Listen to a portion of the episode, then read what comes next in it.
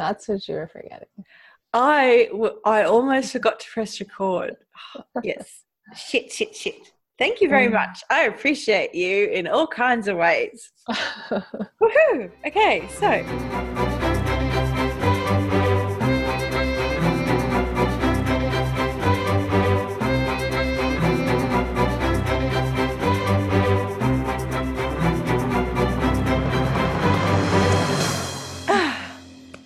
Welcome to Belgariad and Beyond, episode 14. We um, are up to chapter 14 of Pawn of Prophecy of the Belgariad series. And I'm Sandra Turnbull. I'm here with my co host, Alicia. Hi, Alicia. Hi. How's it going? I'm doing very well. Now, Alicia is not feeling wonderful this week, so we're all going to give her lots of love from the future coming back to the past. So you should be feeling an influx of love right now. Yeah. Alicia? Yeah, yeah. Yeah. Cool. I look forward to it. Mm-hmm. so, no, no, you're getting it right now because people in the future okay. are already mm-hmm. sending it. So they'll love that timey-wimey stuff that we do all the time. Yeah. Yeah. Yeah, I apologize if I, I get nasally or a little bit uh, froggy throughout the episode, but you know, you know, I wanted to record. you can get as froggy as you like, but if you start doing weird shit with snot, hang up. Thankfully, I don't have any of the snot going on. It's all in my chest. Then we're good. okay. So how how was your week? This, this last week. Okay, straight into Polgara's Cup. Mm-hmm. So my week was fresh and light. It was a lovely potion. And then I drank it and drank it and drank it. It was lovely and lovely and lovely.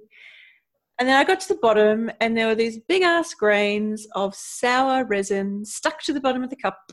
And it tainted the bottom part of my potion and made me quite sick. Hmm. So that was my potion this week because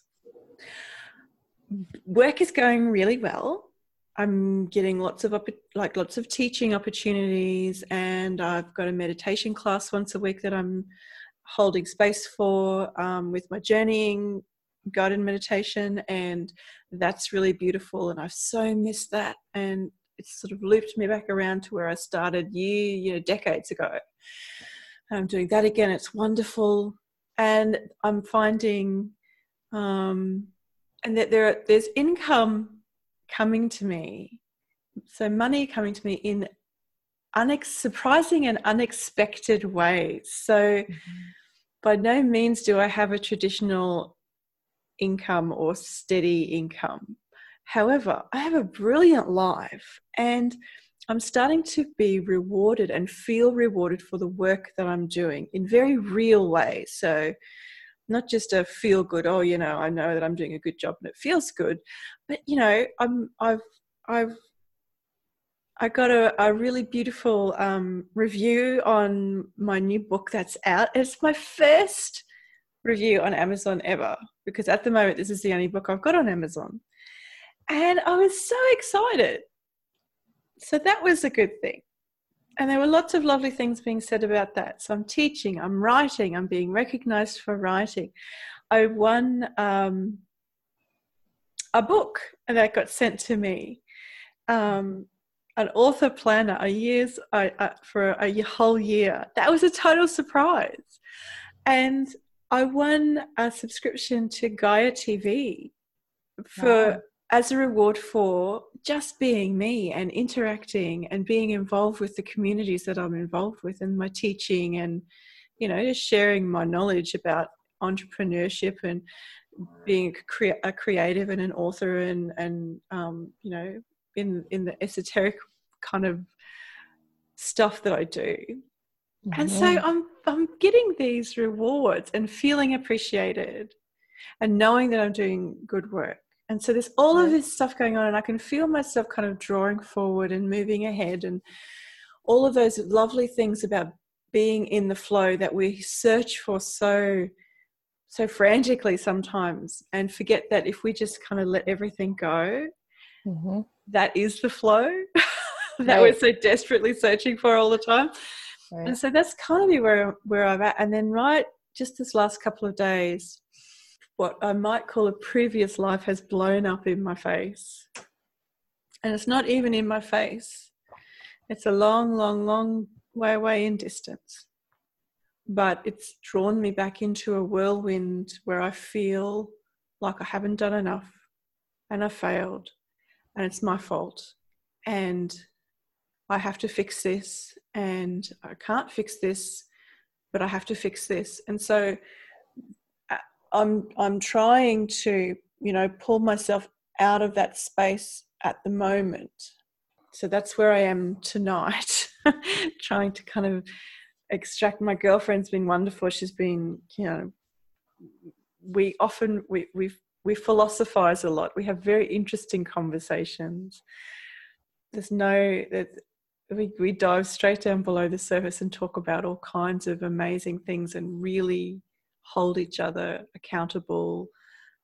You know, we are each other's sounding boards uh, for, for things that I've never spoken to anyone else, with anyone else about, in a way that, you know, it is so profoundly safe but challenging at the same time. It's amazing. So mm-hmm. I'm really thankful that I've got her because that's sort of helping me to just work through it without falling into it too much. Yeah.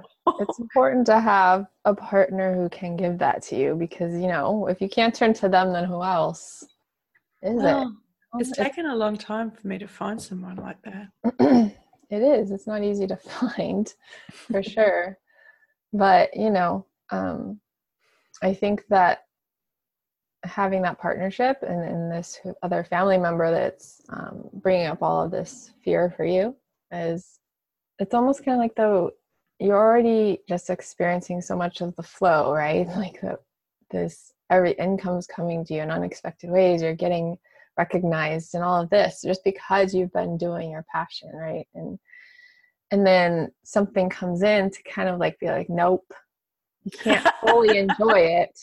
That's so and, fascinating that you recognize that because the, one of the last things i said to my girlfriend before i came up to record was i recognize that this is this is not you know this is not the first time this particular pattern has shown up where i've been in the flow my work has been really going well i'm doing all of the things that I'm here on this earth to bloody be doing and it's feeling wonderful.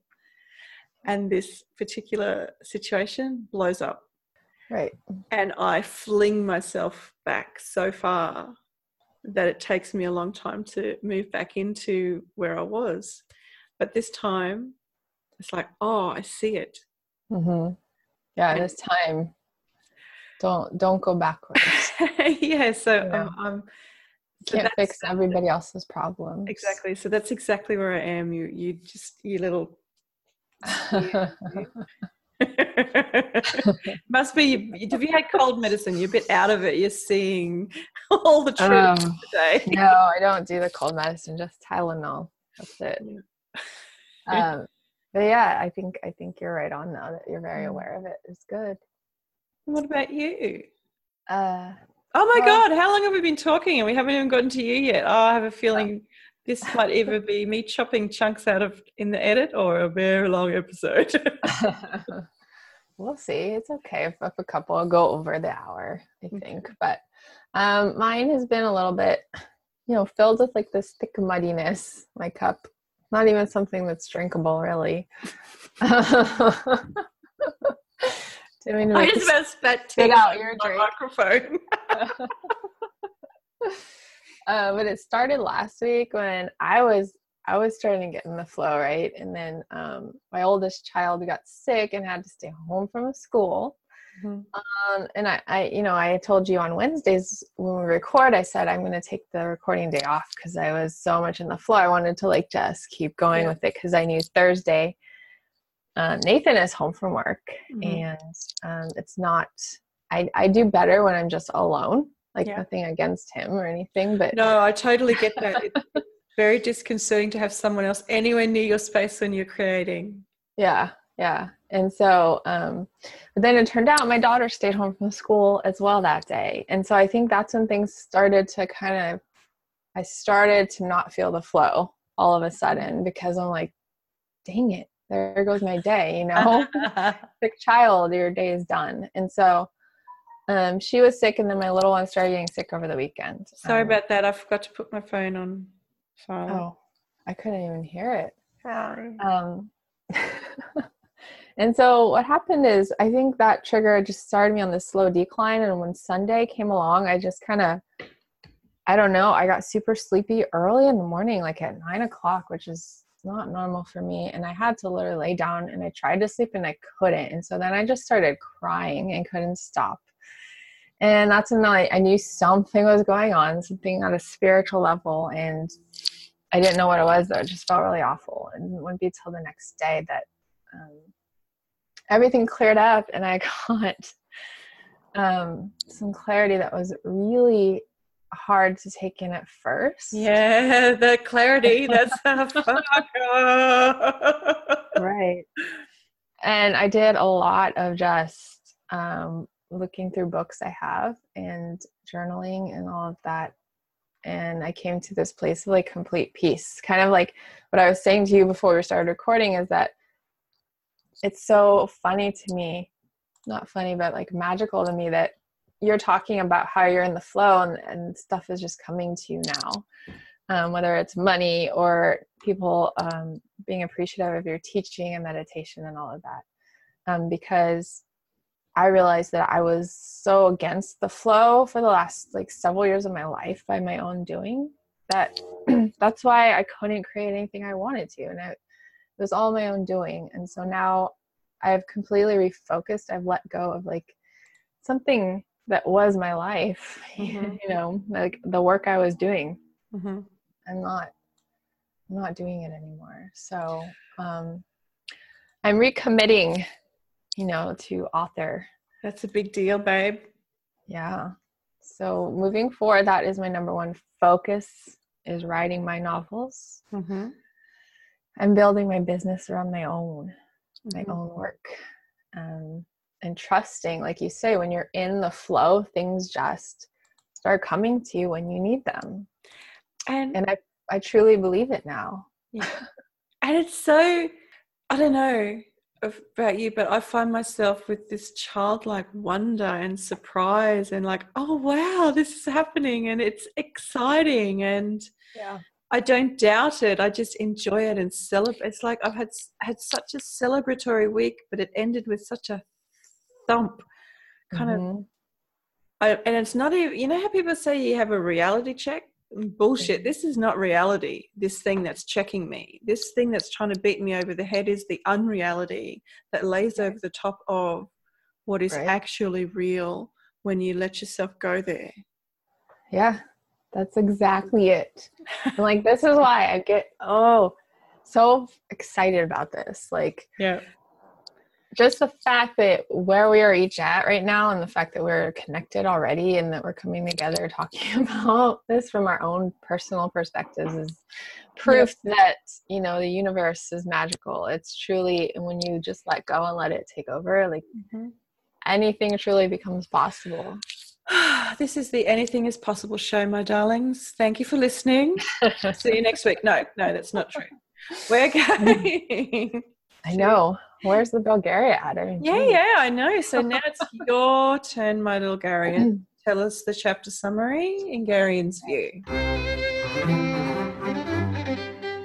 All right, so they are still in Val Alorn, and um, Durnik and Garion are kind of just hanging out while the rest are in this important meeting, and they're observing um, the soldiers or whoever they are, um, just kind of like being lazy all day. And Durnik's like, let's go do something productive. So they look through the kitchens and the smithy, and then um, uh, Barak and, and Silk come out of the meeting and say, I think they said that they had to go check on the ship. Was that it? Mm-hmm. Yeah. Okay. So then they all like kind of take this little journey through the city and get to the ships. And Garion, of course, is bored immediately as soon as they start doing their ship talk So he sees some kids, like the little kids age playing, and he goes over, like sliding down the snow and stuff. And so he goes mm-hmm. over, has a, an interesting encounter with a, a, boy and the girl who are there. Mm-hmm. Um, and then, of course, he he ends he ends up getting really like a butt hurt and offended. of course, his, he does. his elders because they're not only just laughing at him. Some are laughing at him, and then some are trying to be like, what's wrong with you?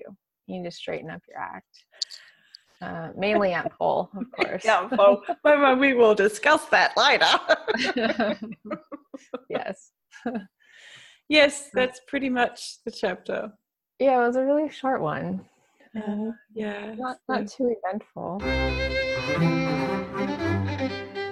Straight into the start of this chapter.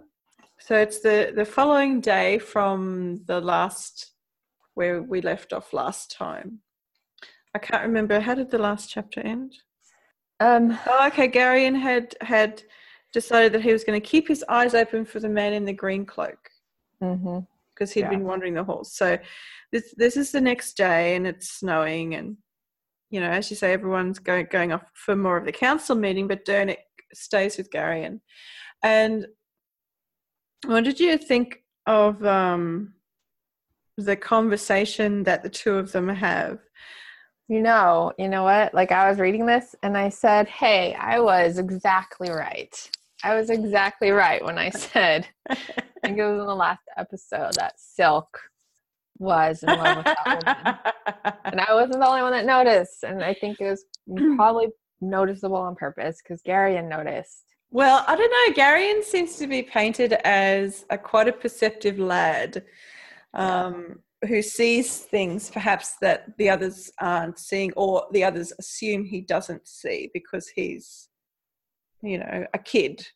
But yeah, they talk about him. Uh, they talk about who they Gary, talk about first. Garion asks because they're they're um Durnik's like disapproving. Oh yeah, yeah, yeah. Right? He's like, well, these are idle people. Like don't they even do any work around here? Yeah, like the soul, the, the, the warriors are sitting around in the throne room, like they're hanging out in the mm. throne room, and the Cherek warriors are like polishing their sword, their armor a bit, or you know, sharpening their swords, or throwing dice and drinking in the morning.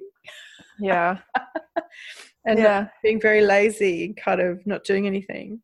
But Garion seems, you know, he's he's kind of bored with that topic. He's like, yeah, I mean, I guess they're supposed to sit around, right? Until they're told to do something. Yeah. so that's when he shifts. Like he just blatantly shifts into the, hey, did you notice yesterday? Like the way oh, that with, with Barak, yeah. Yeah. The way he's curious about the way Barak and Merel are acting towards each other. Mm-hmm. So and that that's we do get to hear that a little yeah, bit of. Yeah, and so Durnik, and now I wanted to talk about this a little bit because Durnik says yes. It's very. It was very sad. Silk told me told me about it, and when Barak was young, he fell in love with Merel, but Merel didn't want to have anything to do with him. And then when you know, and then Garion's like, well, how come they're married? And and Durnik's like, well, you know, when Barak became Earl of Trellheim, Merel's family was like, aha, uh-huh, Earl, we like this yeah. marriage. You're going to do it, even though you don't want to. And so Merel was forced into the marriage that she didn't want. Right. And then after they were married, apparent the, the way that it's put in the book is that Barak discovered that she was really a very shallow and selfish person anyway. Now, I have a problem with this. okay, let's hear it. so, so, who is the shallow one here in this scenario? I'm sorry, but patriarchy at work or whatever the hell, you know, I do not like this. They're calling Merel shallow for not wanting to marry him. And then Bar- like Barak's having a wine after he's married this person who's been forced to marry him, who never wanted to marry him in the first place and now they're married and he discovers that she's really very shallow and selfish well i'm sorry maybe she just doesn't want to be with you and she's been forced into a situation that she doesn't want to be in that's what you're seeing yeah it makes sense it's definitely from a man's perspective This is oh. totally from a man's perspective. This is a man like yeah, David. Nothing, you know. Yes, okay, but these are all all men here having this discussion, so mm-hmm. I, I, can see how they wouldn't see it from her point of view. And I, I think probably th- this um, in this world during this time, it's not uncommon, right? It's more common than not to be forced into a marriage. Well, I don't know, man. I don't care. I don't like it. right. But yeah, like, um, but I think it's just interesting to look at it mm-hmm. from that perspective because I mean, this is the first time I've ever, ever thought about it from that perspective. So every other time I've read this book, I have kind of my my consciousness has skimmed over the surface of what this is actually saying. And this time I'm going right down into it. Well, you figure the time this book was written, and it was written by, by a man. Yeah. yeah. Uh, makes sense. Yeah, and so I mean, there's lots of it's it's various very stereotypical, but that doesn't mean that we can't explore it and kind of look at it with a fresh lens because it's, things are not, you know, thought mainstream thought is shifting. It's not the same as it was then. Things that we took for granted for such a long time are starting to be challenged now as a common thing. Yeah, it reminds me a lot of because this book does that. It brings up a lot of like Game of Thrones type stuff, and it reminds me of. I know you don't haven't seen it, but there's a character named Cersei uh, who is a woman, and she is the queen when the series starts, the queen of the realm. And she was forced to marry the king, who is not a bad guy, but she comes off immediately as like she is the villain. She's like nobody mm. likes her. But as the story moves on, you start to understand why she holds this like resentment and mm. why she acts and she does mm. terrible things, mm. terrible things. But the further you get into the story, you realize why she's doing it. Mm.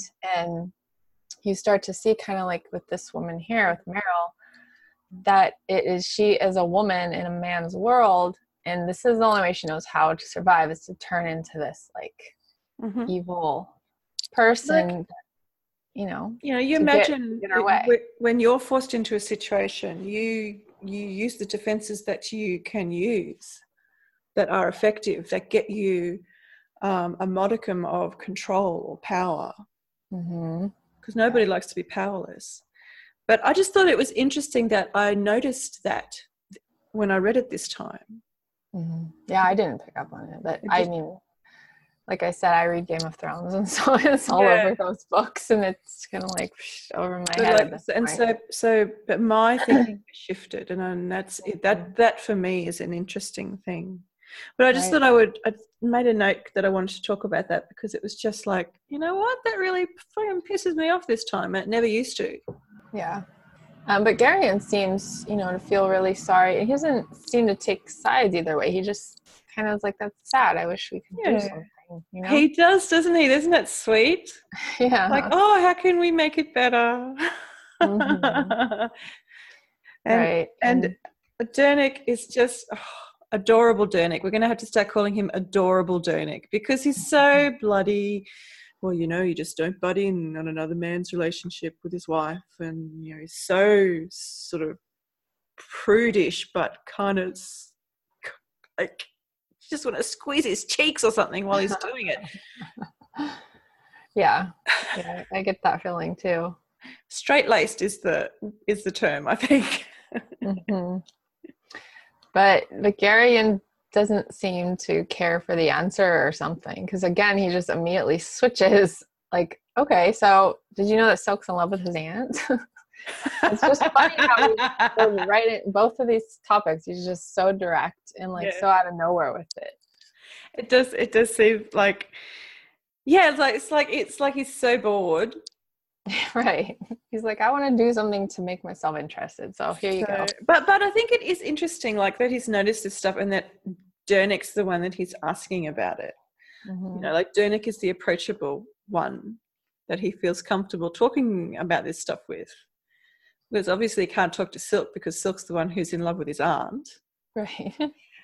Um, but yes you were so spot on. I was so like i wanted to talk about it last week when you were were like like, oh, maybe this or maybe that. But yeah, Silk is totally in love, besotted with his aunt. Mm-hmm. Right. I knew it. That's totally how. Yeah. um, I guess I've known men like that in the past, and I've seen it, you know, with yeah. other men when they're into a woman. Yeah. put up that like. Yeah. And so, and the problem is that his aunt, Queen Porenn, is married to King Rhodar, and so, and she's his second wife. So Silk's actual aunt. She's not. She's not Silk's actual aunt. She is the king's second wife. She's much younger than the king. Mm-hmm. And um, yes, Silk is absolutely in love with her. Yeah.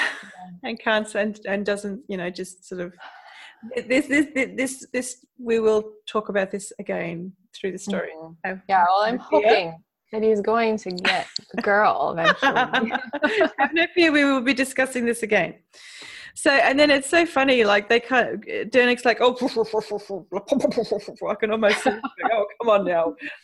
Decent men don't talk about their friends and their friends' Gossiping. wives and stuff. So it's like, so they they go off to um, you know, they collect themselves and head off to see what's what. They so they're checking out the the kitchen and the smithy, which you know mm-hmm. makes sense because Garion was the cook's assistant and Durnik is a smith. So you know, you're in a different culture. You go and check out the things that are familiar to you to see, you know, how it compares to what you're used to. Right. And in the kitchens, I think they were both a little bit disturbed. Was it like in a, in a humorous way? um, because they're just kind of like messing around and somebody threw a hat in the soup or something like that. Yeah, so it just sounds like complete uh, uh, uh, chaos in the kitchen. Yeah. But I love the the picture that the words conjure up, like the the vastness of the ovens and the cauldrons that are cooking the soup and the way it's just got like flocks of geese in lakes of gravy and battalions of loaves marching into the oven to be baked. I just, I still can't quite get my head to imagine exactly what that's like because I've never been in a kitchen like that, but I would so love I know that would be pretty cool. Yes. I'm um, a kitchen I'm a, I'm a total kitchen witch, so I I I would really love to have that experience. Mm-hmm. Yeah, I can imagine. Uh, I'm not myself a kitchen person. Like I am not a cook. I cannot cook or bake for the life of me. I mean, I can do it, but it never comes out. Are you a packet girl? The other day, well, the other day, I well, I tried to bake the muffin. I mean, the cupcakes for my my daughter's birthday party, and completely ruined them the night before. And I'm like, oh no, I'm in tears because I'm like, how did I mess up instant? It's the instant box. oh my god. Sweetheart. And so I call my mom in tears and I'm like, I ruined the cupcake. and she's like, my aunt was visiting, and so my aunt was staying with her. And she's like, All right, well, I'll go out because she's really good at that stuff. She's good at cooking and baking. And the next morning, she sent me a photo of completed two with the frosting on top cupcakes within just a few hours. I'm like, magic. I did not get her gift with that at all. oh, honey, I'm sorry. Terrible. Oh, that's um, just that's that's and I know that disaster the night before baking the birthday cake for the child the next day, and you're up at like one a.m. frosting the frigging cake because you had to wait for it to cool off uh-huh. so that you could put the frosting on. Yeah, I couldn't even get them out of the pan; they were stuck. Oh, honey! And I was just ripping them, and they're just crumbling. like, oh my god, what did oh, I do? Oh, babe. that's yeah, when you that's do... when you that's when you get the cupcakes and you crumble them and mix them into ice cream. I was I was thinking of I then I was like, I don't think Natalie would like that though. And she oh. has to like it. It's her birthday. Yeah, true. So um, I'm glad that your aunt was nearby. I know my aunt helped my mom and they made it happen. I'm definitely the one that as soon as I am able to, I'm gonna be the one that has those pre-prepared meals sent to your house. they have vegan ones now too, yeah. and it's already done. All you got to do is kind of separate it and bake it or something, and it's yep. ready. Yep, I'm totally doing that. okay, you let me know how that goes. I will. yeah, so they're in the kitchen and it's horrible and disaster, and they're both they're both disturbed, and it's very kind of restrained, disapproving, kind of. They don't want to be there because it's just too too wrong. It's all wrong. It's all wrong. It's not Aunt Pol's kitchen and they have to leave. So they're back out in the hallway. And do you remember the interaction that happens next in the hall? Okay, I'll let you mm-hmm. talk about that. Mm-hmm. yeah, this one had me laughing. Um, because as soon as it said that this woman was dressed, I forget how it's described, but basically really low cut bodice. Uh, yeah. And so lots of cleavage going on. And I, I'm like, okay, this can't mix well with Durnik, right? and so she basically is, is he asks her where the smithy is and she's very upfront about like i can tell you where it is and how about you send Garion off and then you and i can have some moments to talk um, and he just completely is like no where's the smithy i'm sorry i'm not i'm not doing that yeah he gets all like stiffened you can just you can just, in my head i can just see him get all stiffened mm-hmm. disapproving with the blush creeping up his cheeks. Yeah, yeah. Okay. And I like the comments. What and of course Garion thinks this is hilarious, but, but I like the comment where um, she's like, "I'm usually around for someplace. You can find me when you finish your business with the Smith." And then he's just like, "I'm sure I could." Come along, Garion. like I could, but and the part he doesn't say is, "I'm not going to." I'm, going to. I'm sure I could. Off he goes. So that that was fun. Yeah, like that. You know, so they go out into the and it's snowing. You know, just snowing softly in the inner courtyard outside, and so there's they they walk out into this inner courtyard, which is um, has all of the artisans, so the candle makers and the the wheelwrights and the coopers, so they make the barrels and all of the stuff the cobbler and the smith and so all of the stuff that, um, that the castle needs to run this mm-hmm. is where it all and i just love the idea that it's a commute like it's that money thing again you know? I love the idea that they this is their life and they work here to support the castle and the castle then supports them and it's kind of this symbiotic existence. Like they're there because they're getting paid to be there. They're there because this is what they do as part of the community. This is their role. Right right. Yeah, I love that. I think that's what I've always been so drawn to fiction about, like like fantasy fiction, mm. because it always has that type of an environment. Mm. Um, mm. Well, not always. There's usually well, no, no, no, no, but but often currency. But this is, this is not an uncommon um, picture that's drawn in fantasy fiction. Mm-hmm, right. Um, but this is when um, and Silk find them and invite them to run the errand with them through mm. Mm. Yes, the, the, the other the interesting thing, so just so that we continue to, to build a picture of the different peoples of the lands, mm-hmm. um, when they're in the smithy, it's noted that on the walls of the Cherek smithy hang war axes and spears and, you know, swords and stuff.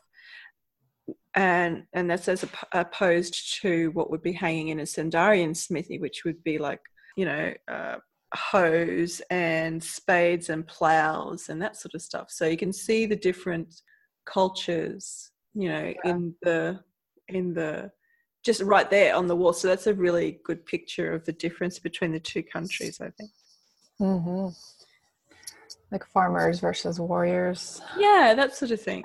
exactly. So it's it's like so you kind of get this idea of because that speaks to the personality also of Barak and Durnik. So you can start to kind of I, I, love that about story how you a well done story kind of puts these layers in you know you mm-hmm. don't get a huge info dump all at once which you don't pay attention to and doesn't sink in because it doesn't need to be said yet it makes no sense yet but this kind of layering where you learn more about characters in the story and the the world that the story is taking place in i really yeah. like that yeah, yeah, I agree. Um, I did pick up on that too when I was reading. I was like, oh, that kind of really clarified it for me. oh, cool. That's cool. Um, yeah, so Barak comes out and says he's got to run an errand. So Silk's with him and they all go off to the ships. Now, what you asked a question about the ships, you were unsure about what they were going to see? Yeah, I just wasn't sure when when they come say, "Hey, come with us." I didn't remember if he had said they're going to go look at a ship Yep. or what, but he says they're running an errand. He didn't actually Yep. say what they're. So that's that's the errand, and the reason um, that ships are important is that um, Chereks are known for making war at sea. So they they're warboats. Cherek warboats is a thing. So that's like that. That's their thing. That's why I think I see them as Vikings because that whole you know Yeah. yeah, that makes sense. Um, and this is the moment where we get some like clarity because Durnik decides to poke around like, why do you guys have so many names? Mm, And, mm. and I feel like that was put in there for the purposes of readers who might be confused. Yeah, and it's I think it's but I think you're right because I thought the same thing this time I read it. Um, but it's spaced out far enough from the last little education moment that it's not too much, I thought. Yeah, I don't think it's too much. I do think that it is like really obvious, but the you know that's just me.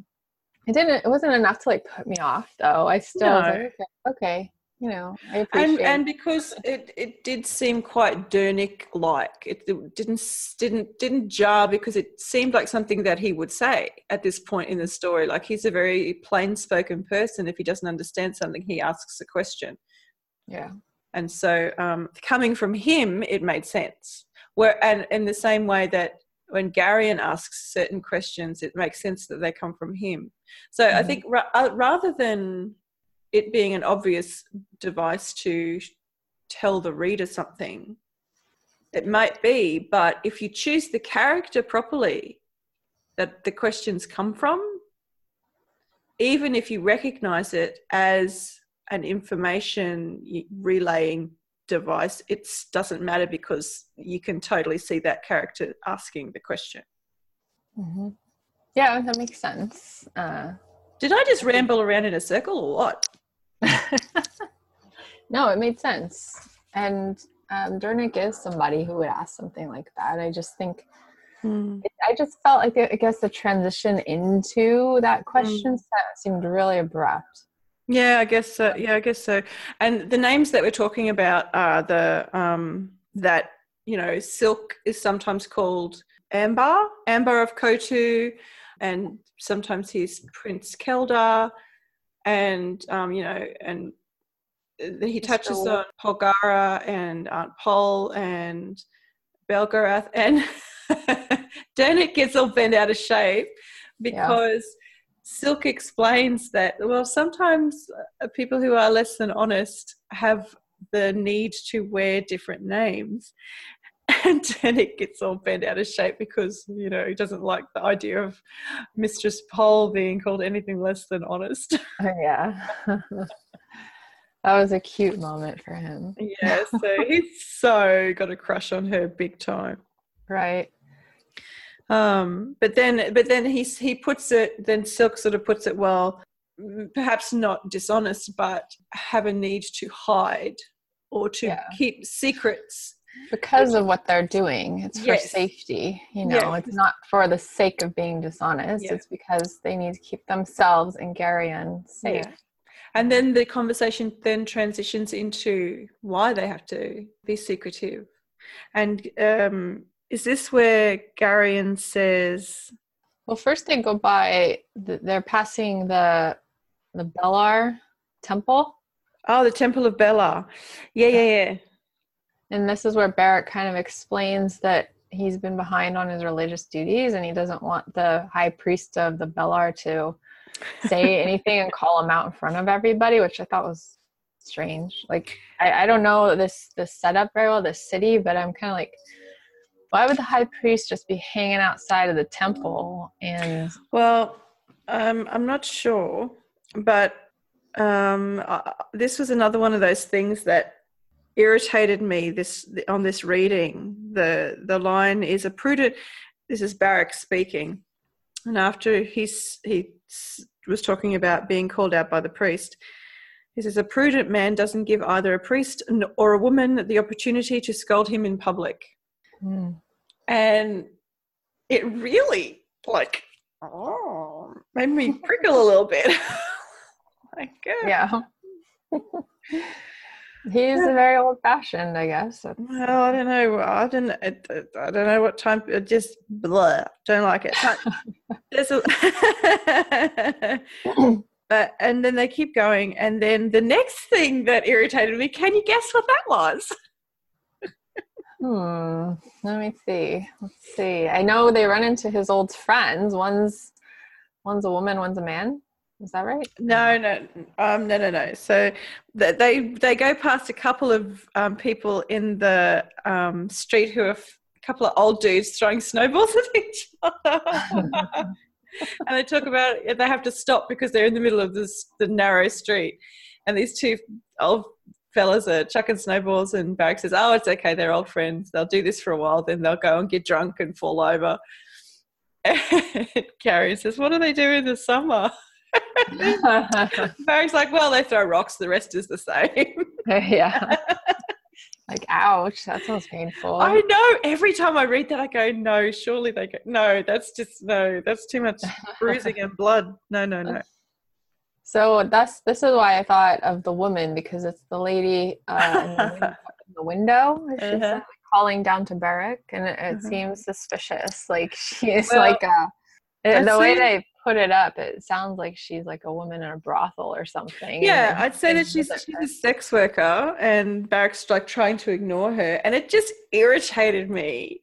Like Barrack is not shown in a good light in this chapter. I've got to say, to me, yeah. he's not being shown in a good light.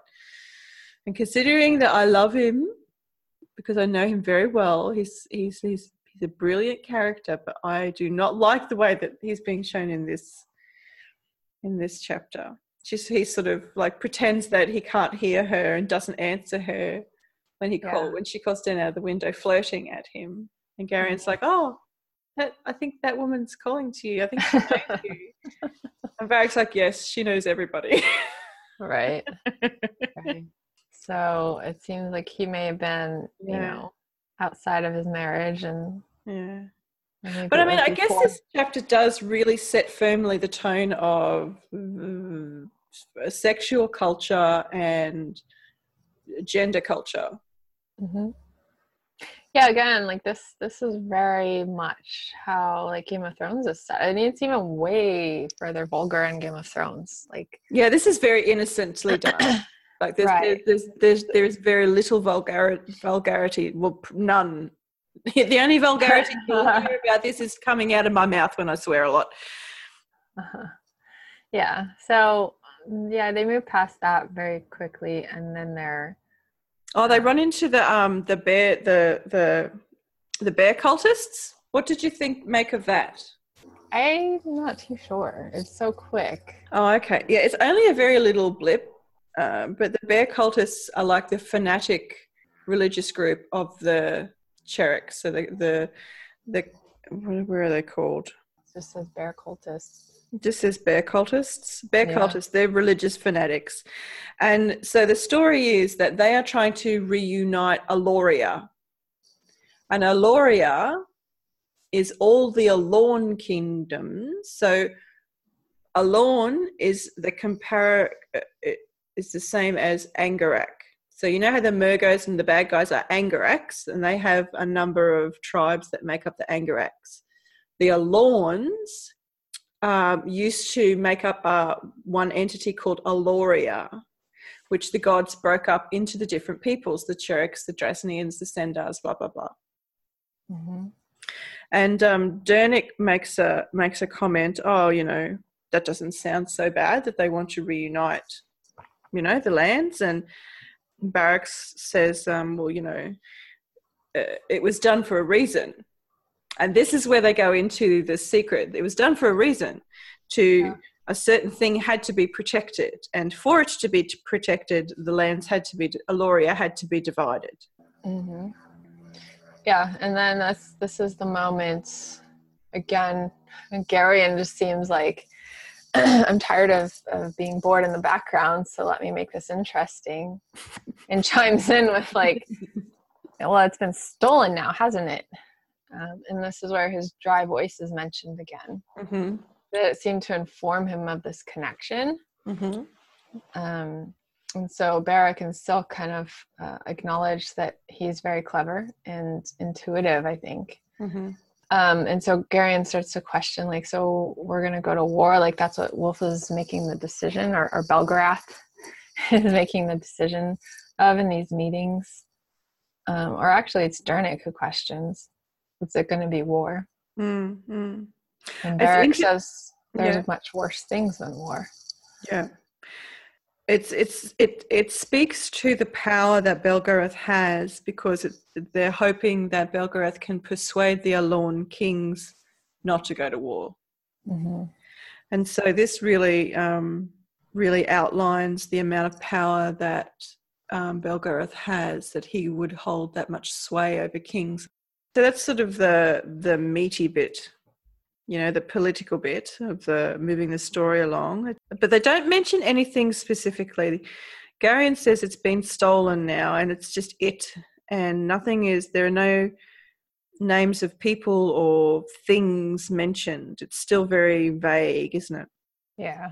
Yeah they just kind of touched on it again. Yeah um, but the, it, i think it's just the importance of the thing that's been stolen you know the the fact that the Belgarath and the kings, the Alorn kings, would tear the world apart stone by stone to have it returned. It's the most important thing in the world. So, and that would be why they might go to war to get it back.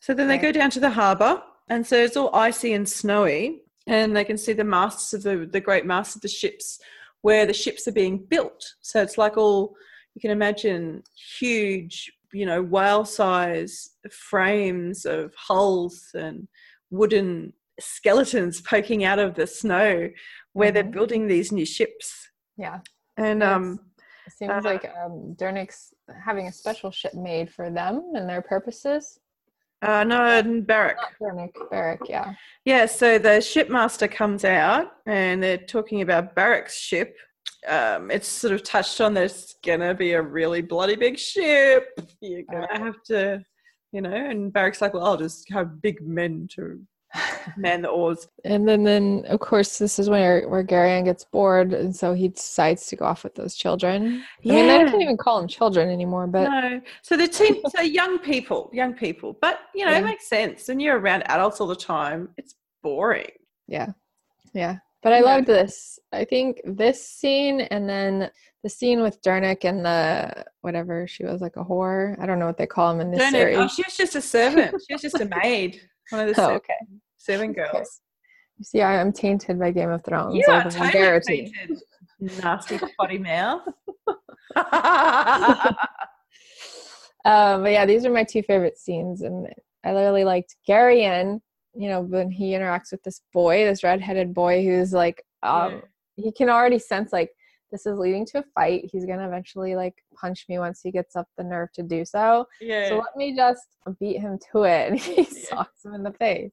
Yeah so so Garion goes over to these kids they're all sliding down the the hill on um on pieces of board, so on little sleds. So he's like, "Oh, that looks like fun," and he talks to one of the girls who slides down. She's a bit pretty, and um, you know, he notices her boobs, you know, because she's mm-hmm. as she's pretty as size as the boys. Yeah, she's, she's clearly not a boy. exactly, clearly not a boy. Okay. And so, so Gary and her have like a little hello, little conversation, and she's like, "Well, I might let you use my sled," and Gary's like, "Well, what would you want to let me use it?" And she said, "Well, I can think of something. I might let you use it for a kiss." And then the other boy comes in the middle mm-hmm. of all this, and he's like, "Oh, blah blah blah. What are you doing here? Who yeah. gave you permission?" Mm-hmm. Mm-hmm. And Gary's like, well, I didn't bother to ask permission. I was just talking to Maydee. Who said you could do that? And then, yeah, exactly right. You see the, the, the, they just, the, just the thought process in Garion's head is described. He's like, yeah, well, I can see this coming. Bob. Mm-hmm. Right. Punches him in the nose and puts him on his ass. yeah. And then the kid's reaction is great too because he instantly becomes not so tough yeah. He's like, I'm, I'm bleeding. What am I supposed to? do? What if it doesn't stop bleeding? And he's like panicking. And Gary just keeps, keeps saying, just put snow on it. Why are you yeah, freaking just, out? Just put snow on it. And then he does an Aunt Pol. Well, what if it, yeah. what if it keeps bleeding? Oh, I guess you'll bleed to death.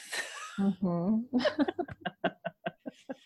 and so this is the moment where he he's starting to walk away, right? And yeah, he's walking back to the other, walking back to Durnik and the others. And the girl stops him though, and this is when she kisses him. Uh huh. And I forget exactly how he didn't. I mean, he didn't seem like no. he wanted to do much else about it. He just no, kind of like, I guess, he, walked away was, anyways. Yeah, so I think he was disappointed about the way it had turned out with you know the boy being punching the boy, and it just didn't. It was supposed to be light and fun, and it just wasn't. And right. So Meiji kisses him and then runs off laughing, you know, looking back over her shoulder, and Garion keeps going back to the others. Mm-hmm. And Silk's and Silk's like, she wanted you to follow her. She wanted yeah. you to run after her, and and he's like, why? and then they they sort of tease him, like, oh, you know, maybe someone should tell um, Mistress Pol that your education's lacking, and you know. Yeah, yeah. They tease him a lot, laughing, and that's when he starts to get really upset. Yeah, yeah. Feeling hurt and then sulking the whole way back to yep. the yep. Castle. But on the way back, there's that one interesting moment where he he senses like two people in the alley or in the walkway or wherever. Ah, no, no. So he sees two people going into an inn. An inn. Okay. Is it the dry voice again, or, or something? No, he just no. He sees the man with the green cloak going into an inn. So he's he's been keeping us an unconscious eye out for this man in the green cloak, and so he sees him going into an inn and with him is a man, a figure in a dark hood, and you can't see the face, but he knows who it is. Mm-hmm. He feels that connection and knows that it's Asharak the Murgo. He's just seen the figure too many times since since he was a baby, and he recognizes him instantly. But um, do you have anything to say about it? Because I can keep talking, but I want to know what um, your perception of this was. First thing is so the man in the green cloak, that's the same man from the last chapter he saw in the corridors, the hallways. Yes. Oh, I didn't even pick up on that. I think well, I must have skimmed. He's just referred to as the man in the green cloak, so right, that's right. sort of the common recognizable thing. Yeah, but other than that, no. I mean, nothing really jumped out other than that. Okay, Garion obviously is again really sensing because he can see things that aren't really noticeable on the surface. Okay. Well, the way that, um, so it's sort of written that Garion recognizes him instantly because there's been that connection all the way through. But again, he has this compulsion where he cannot talk about it. He really wants to talk about. His mind is screaming at him to tell somebody, mm-hmm. but he can't make his tongue work.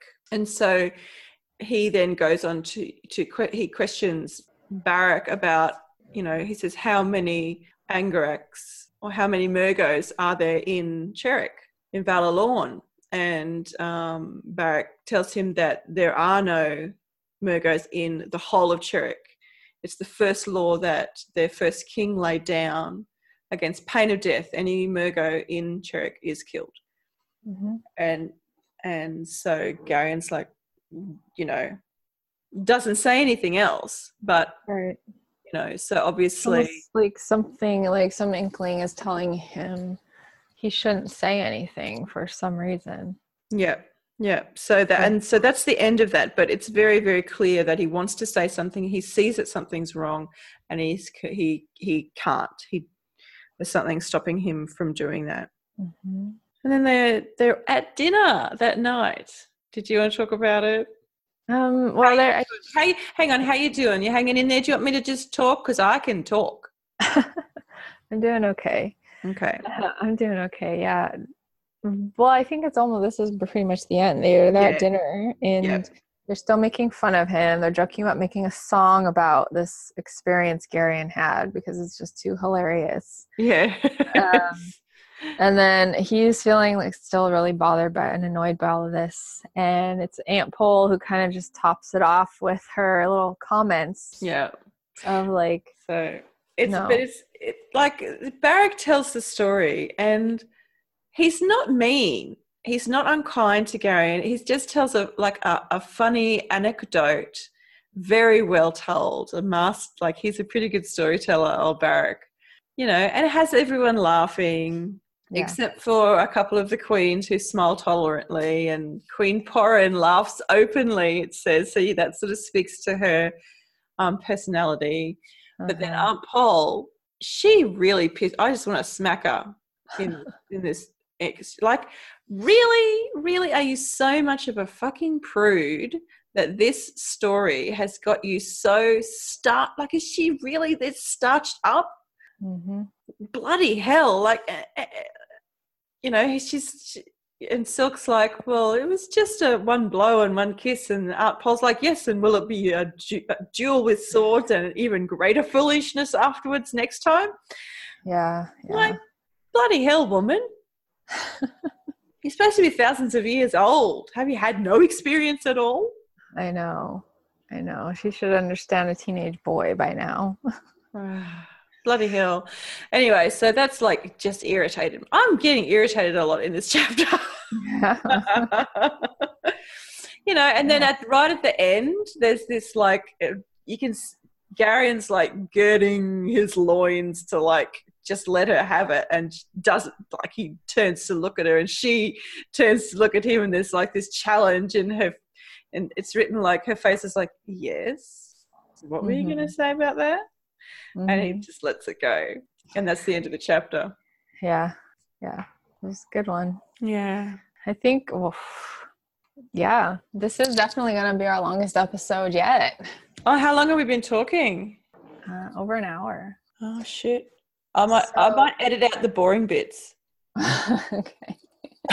what do you mean boring bits? There's no boring bits. Come on. well, when I'm editing the, the, it's so it's so funny. When I'm editing the episodes, I cut out um, lots of ums and ahs and spaces yeah. between thoughts. I kind of shorten yeah. it all up. let's go. let's go into the magic. Yeah, the magic. Uh, I I just chose the moment where Garion knew that the cloaked figure was Asharak. Mm-hmm because again i think he's um, becoming in, in tuned with his little superpower whatever that is you know it might not be exactly magic but it's like he's really connected to this uh, voice in his head that just kind of tells him mm-hmm. how it is okay well my moment is sort of connected with yours my the magic that i like is the the compulsion that he has not to speak about mm. the fact that Asharak is there and there is this really powerful connection between them because he still hasn't told anybody. Nobody knows about this yet, just him. And I really like the way that he circumvents that spell by asking a slightly sideways question uh, about Murgos being in Cherek, mm-hmm. So, yeah. Yeah, there seems to be some sort of specific barrier to him talking about Asharak specifically. Yeah. And the connection that they share. Yeah. So, yeah. So that was my magical moment.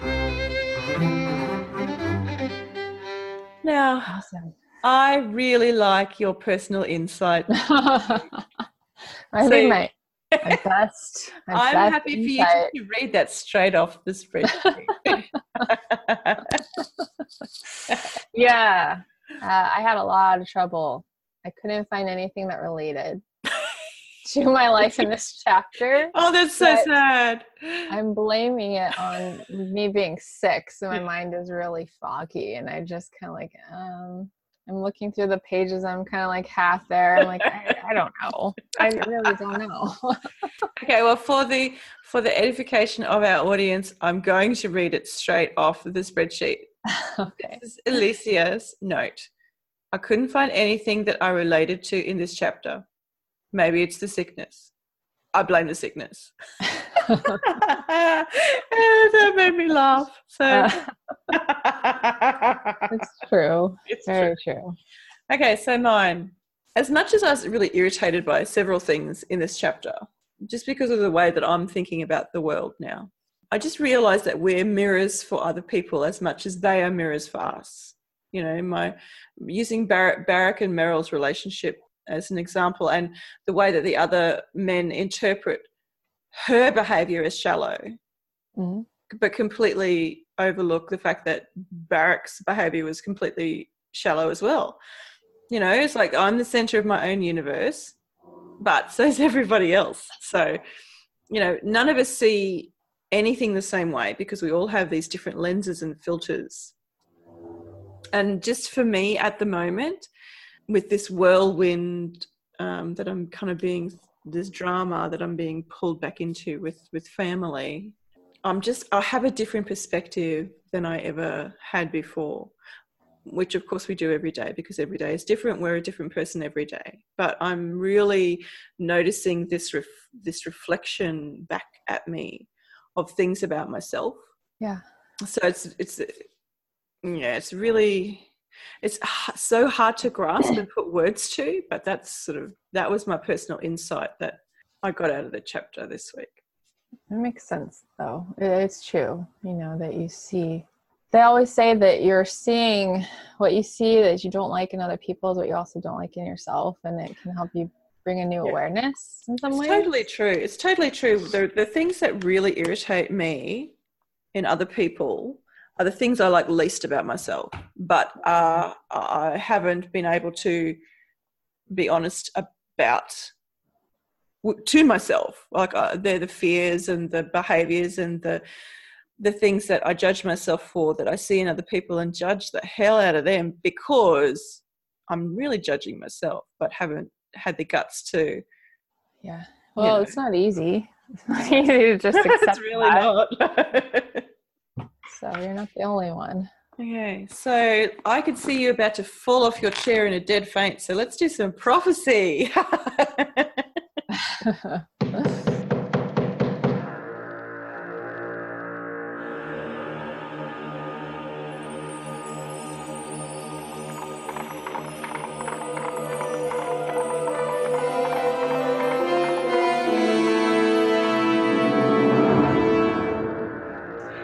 feeling sleepy. Would you like to go first? Sure. So I had to choose one of the books that was calling to me to, you know, as all this stuff was coming up for me this week. And that book was, uh, I have to read it because I just forgot the title. the Universe Has Your Back. And the author is Gabby Bernstein. She's like a, you know, uh, what do you call her? Public figure type. But she's got this book and I read it like several years, not several, maybe like two years ago. Um, and it was it was like at the time, like yeah, that's cool, whatever, you know. And I just kind of put it away and didn't get much out of it. And something was calling me to read it again after what happened to me on Sunday. So I'm like, why don't I use this? And I'm just gonna flip. It's on my Kindle, so I'm just gonna like use the bar and like pick a random page, and then see. My intention is obviously about this clarity I've had and now the new direction I'm going in. You know, I already I already know that it's all, you know, right and what I'm supposed to be doing. Um, but I just, you know, further along that mm-hmm. clarity path, I guess. Let's see. Oh, okay. She's talking about when you're meditating, you can say Sat Nam. Okay. Mm-hmm. So she said the vibration of Sat reaches up to the ether, calling on your connection to the universe. Nam is a grounding vibration that acknowledges that you can bring the energy of the universe into your day to day experience of the world. Bring forth your truth in every corner of your life. Bring peace with you wherever you go. there you go, babe. That's yeah. a direct answer. And I direct. just I just want to make a note. So guys, don't think that if the book you want to use for your prophecy, if it's not a physical book, if it's on your Kindle or on your electric dev- electronic device, that is not a, uh, an impediment. You can use it because Alicia just used hers. So, what was the mechanics? You just plonked your finger along the bar at a random place? Yeah. Excellent. Yep. There you go. Yep. Exactly. Technical magic. I love it. I'm just trying to find out where I was at now so I can go back to the right chapter. Oh, jinkies. I'm not going to tell you, mob, what I'm scratching, but oh my God. Oh, I'll stop now. Oh, no, I'm not stopping. Yes, I'm stopping. Uh. Okay. Oh, the book that I'm using is my trusty favorite, Women Who Run with the Wolves by Clarissa Pinkola Estes. It's awesome, it's awesome, it's awesome. I love it. Myths and Stories of the Wild Woman Archetype.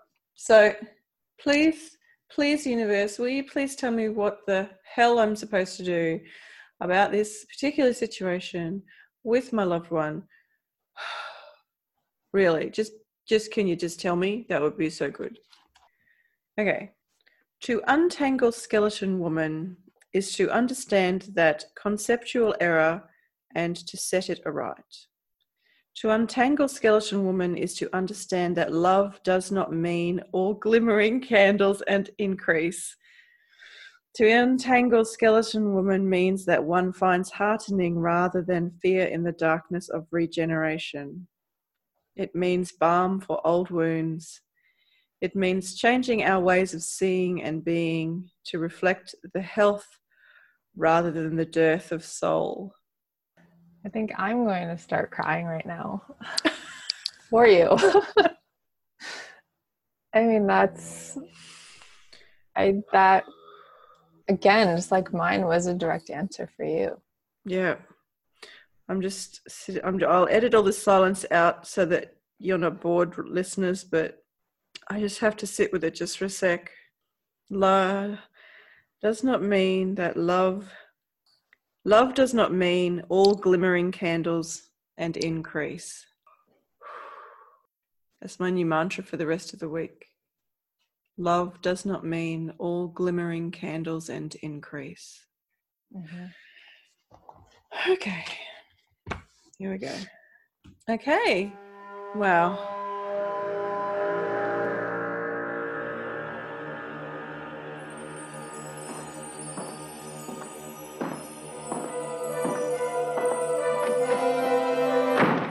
Do you have a prediction?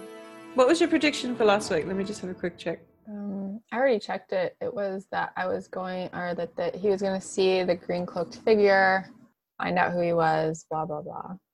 Uh, so Gary I mean, will find out who this green cloaked man is, and Wolf may find out some surprising info in the private meeting that changes his plans. Well, we don't know that yet because we haven't been privy to the meetings. So you might be right. yeah, um, it sounds like it. But he didn't find out who the green Cloak man is, but he did see him again. So there we go. Right. right. Um, the next chapter I put that we'll find out what Wolf's decision is. A decision that is worse than war, according to Silk. I don't know. Um, and dangerous situations will arise. Okie dokie. we'll see. I did not pick a hashtag. We need a hashtag. Yeah. I couldn't even wrap my brain around that this week. So. Hashtag I couldn't even.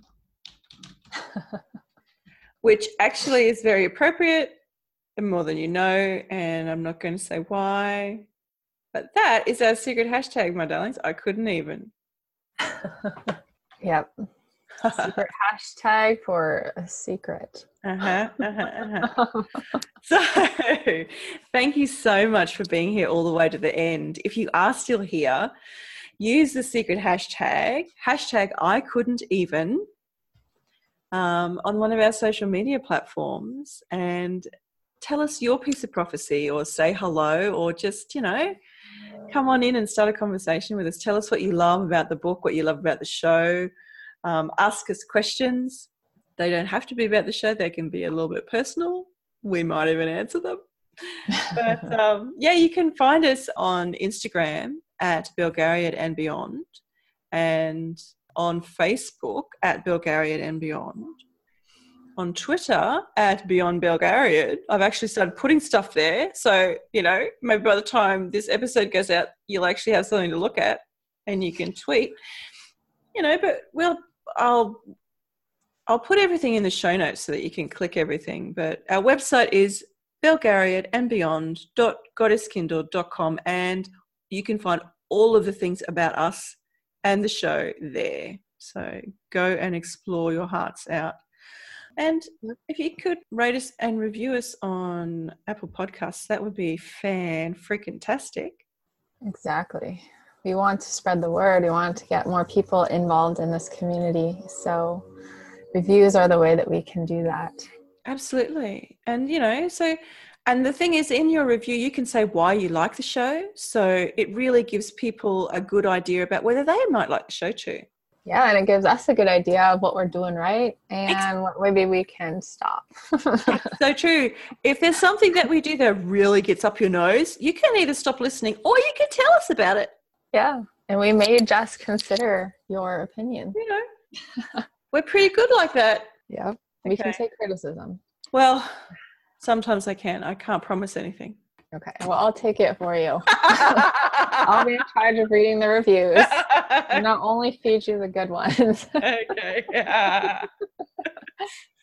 oh, okay. That's us for this week. We will see you next week, everybody. Bye, guys.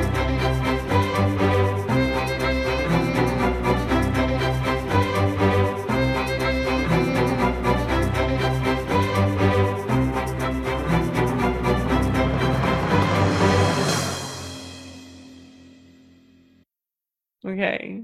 You need to go and steam your head or something. Okay, yeah. I'm starting to feel it in my chest.